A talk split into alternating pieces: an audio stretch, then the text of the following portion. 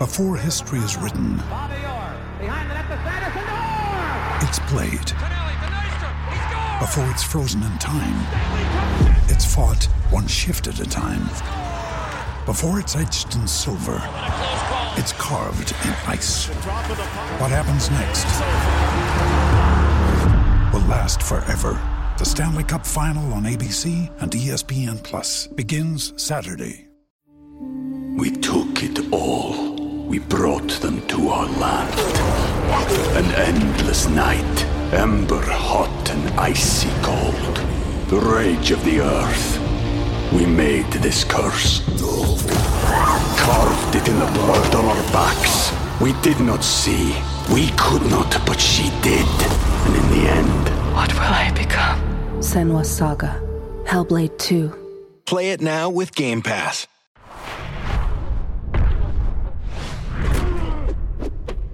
Folks, I, I might be having a change of heart.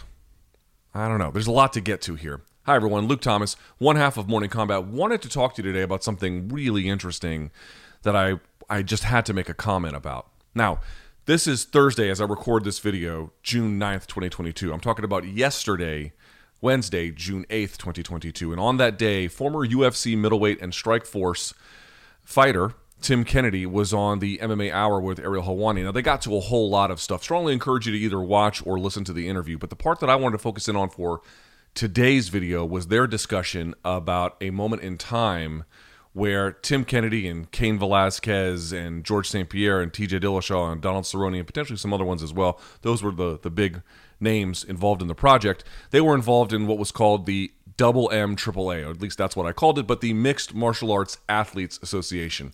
Not a very great name for a union or an association, but in either case, that's what it was called. And it had some big guns, certainly in its early heyday. But the reason why I wanted to point it out to you about what he said was it's extremely important. Namely, Ariel asked him basically why did the double M triple A fail? What was the real source of it? And there was a few things complicating the effort. Over time, there was not enough that had happened, and I think some of the original figures like TJ Dillashaw had become disillusioned. Also, there is some evidence to suggest that between Cerrone and Dillashaw, that after their public display of support for the Double M AAA, that the UFC had actually increased their purses between fights as a way to probably compensate them, or you know, to to perhaps persuade them to not pursue these efforts anymore or perhaps they were feeling generous. But the point being is that's actually not the reason why it ultimately collapsed. In fact, what Tim Kennedy said is, and you can go and read his quotes, and again, you can see the interview for yourself, but here's the gist. The gist was they thought they had to make a big splash with some big names, mission accomplished, and then they were going to go to gyms piece by piece to get these guys to sign up because you don't need the full roster to do it. You actually need a pretty small proportion to do it. But that proved extremely challenging. In fact, what he said, and the part to me that stands out as the most interesting, was that, and this is why it's basically, to me, almost worst case scenario. What he says is they did not go to gyms and encounter what I would call ideological resistance. In other words, they didn't go to a gym and say, hey, we would like to talk to you about the benefits of unionization or forming an association, which is a little bit similar but different. Eh, for the purposes of this conversation, we'll say unionization it wasn't like they encountered a lot of folks who were saying, I don't see the benefit here. This would not serve my interests. I don't know what I would get out of this. In fact, what he says is that there was actually a strong amount of ideological support. Most of the fighters that they encountered believed that that thing, should it come to fruition in some kind of theoretical sense, would be beneficial for them. They heard the pitch and they understood and accepted the potential value of that. But here's the problem, and this is why I call it worst case scenario. What they encountered was not ideological resistance, what they encountered was fear. What they encountered was an inability for the fighters in any kind of reasonable proportion to agree to put their names on the list of folks, and you get a sufficient number of those in the 30% range, and you can actually move forward that process. What they encountered were folks saying, I don't trust that there won't be retribution for me putting my name on this list. Now, of course, that voting process is confidential. In fact, there would be no real way for the UFC to get access to that. Of course, that has been explained numerous times. Didn't matter. Didn't matter at all.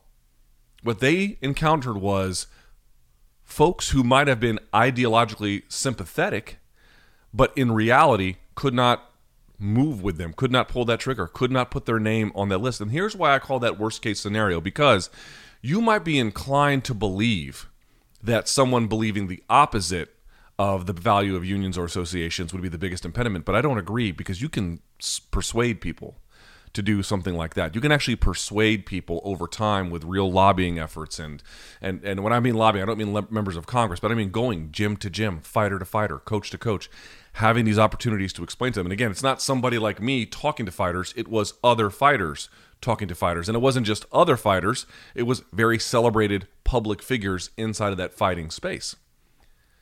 In those scenarios, there is actually a lot of reason to believe while you might encounter some ideological resistance, there's a lot of evidence that shows, and frankly, unions and associations are built on the back of this, convincing people over time through a passionate outreach effort to believe in those values, and then ultimately to then put forward an effort to encourage signups to me, it's much worse that they found people who were sympathetic, but simply far too timid to do anything about it.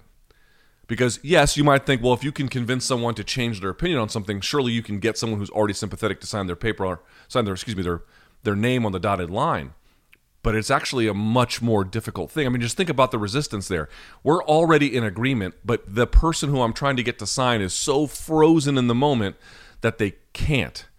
I'd actually argue you have a better chance of convincing a crowd that say was 50-50 on your proposition, convincing just enough of them to get over the hump, whatever that may be, rather than trying to convince people who were already in your camp, ideologically speaking, and you can't get them to move a muscle. You can't get them to budge an inch. In fact, what he said was out of a roster of 500 people, they got maybe 5% of them to sign up, you know, six or seven times the undercount of what they would need. Folks, I got to tell you that tells you everything you need to know about what's probably going to happen in the future. Listen, it wasn't just the double M triple A. There were other associations and and or union uh, efforts to move this along. You guys remember Jeff Borris around the same time in 2016 tried something called the uh, Professional Fighters Association. They haven't tweeted since 2017, I don't think. I looked at their Twitter account today. And of course, we all know famously Project Spearhead. In all three cases, which by the way come from different directions. Double M AAA, yes, it had Bjorn Rebney, who had something of a fraught relationship with the MMA industry and the MMA fan base, but remember, he's standing next to St. Pierre. He's standing next to Velasquez. He's standing next to Cerrone and Dillashaw. And then, of course, Tim Kennedy. He actually had some real support. There was something, uh, someone bankrolling it along the way. There was something to this. And again, with Project Spearhead, you had Leslie Smith and you had Al Iaquinta and some other ones as well trying to push that effort. So you had, in the case of Jeff Borris with the Professional Fighters Association, the PFA, he was part of the litigation team for the Ballengee Group, which at the time was representing Nate Diaz. They saw these contracts and they're like, this can't be real. So they then tried to get a unionization effort going. Project Spearhead tried to get a unionization effort going. Double M AAA tried to get a unionization effort going. And in all three cases, they encountered the exact same thing. Hey, guys, we like your message. In theory, it sounds great if something like that were to ever happen, but we don't trust the process by which this has taken place, by which this will take place, and we fear retribution. Now, you can say that that's Tim Kennedy's version of things. You can say that that fear that those fighters might have had may have been irrational given some of the safety and privacy uh, protections that were in place. But it doesn't matter. In the end, you have three different groups of three different people, three different kinds of groups with three different kinds of people, and all of them faced the exact same stumbling block. The fighters might agree, but they're not going to sign. There might be more to the story there because if it's not an ideological component that's really holding them back, might there be other things? And folks have pointed out an industry where people are hyper focused on themselves and you'll hear even MMA fighters say you have to be very selfish in this industry. You have to put your needs sometimes in front of your families to get the, to the professional goals that you want or certainly you can put strain on friendships and again familial relationships and many other things. It has to be intensely inward focused and intensely selfish and so, if you're in an industry like that, why would you necessarily want to sign up to protect someone else's interests, particularly if you're far ahead of them? Why do you care what the UFC minimum is if you're far advanced past that, perhaps, perhaps even getting pay per view points? There's probably something to be said for that. But again, when these fighters, when these groups went to these camps and talked to these fighters, that was actually not the real big issue.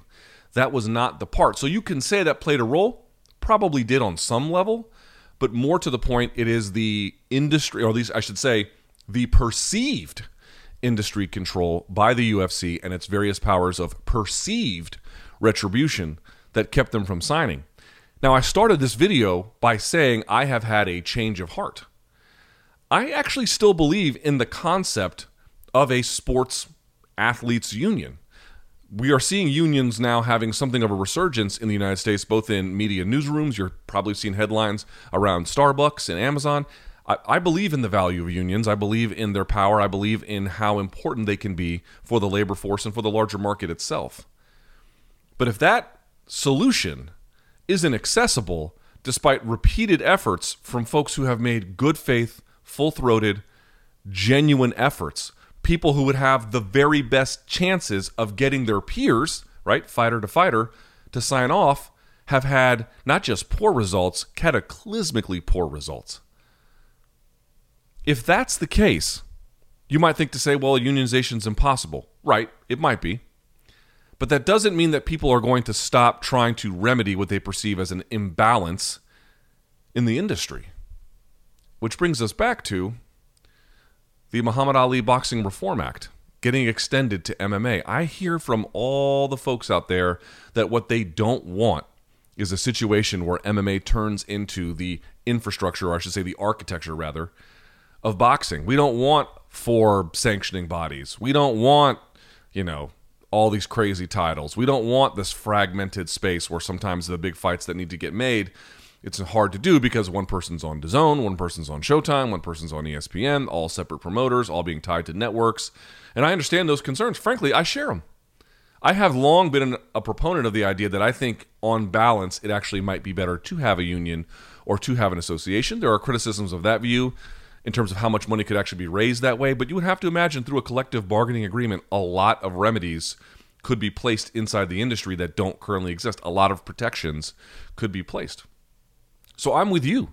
In many ways, I might would rather keep the way MMA works, just make sure the fighters make a little bit more and they have some healthcare protections and all the various things that a CBA would account for. But if the fighters are so petrified of perceived retaliation or retribution, that won't be on the table.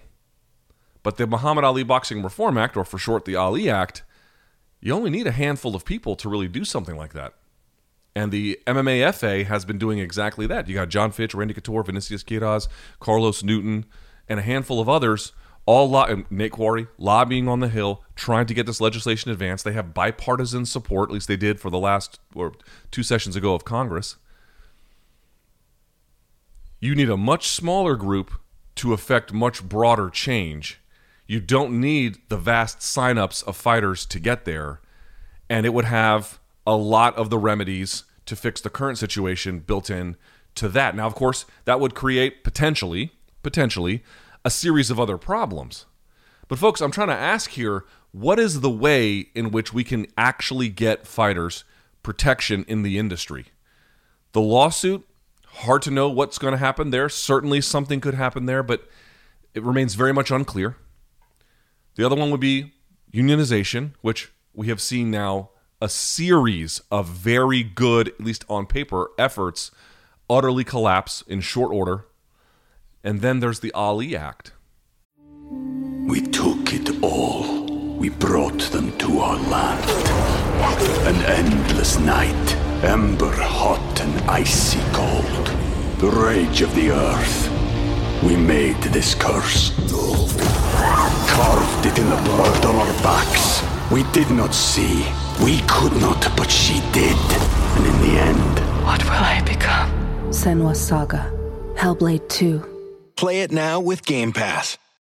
When you need mealtime inspiration, it's worth shopping Kroger, where you'll find over 30,000 mouthwatering choices that excite your inner foodie. And no matter what tasty choice you make, you'll enjoy our everyday low prices, plus extra ways to save, like digital coupons worth over $600 each week. You can also save up to $1 off per gallon at the pump with fuel points. More savings and more inspiring flavors make shopping Kroger worth it every time. Kroger, fresh for everyone. Fuel restrictions apply if you don't want, and any fighter watching this doesn't want the Ali Act to ultimately change the industry, which by itself is debatable. There could be more good things about it than folks recognize, but of course there's going to be any, there's going to be a series of trade-offs in either direction.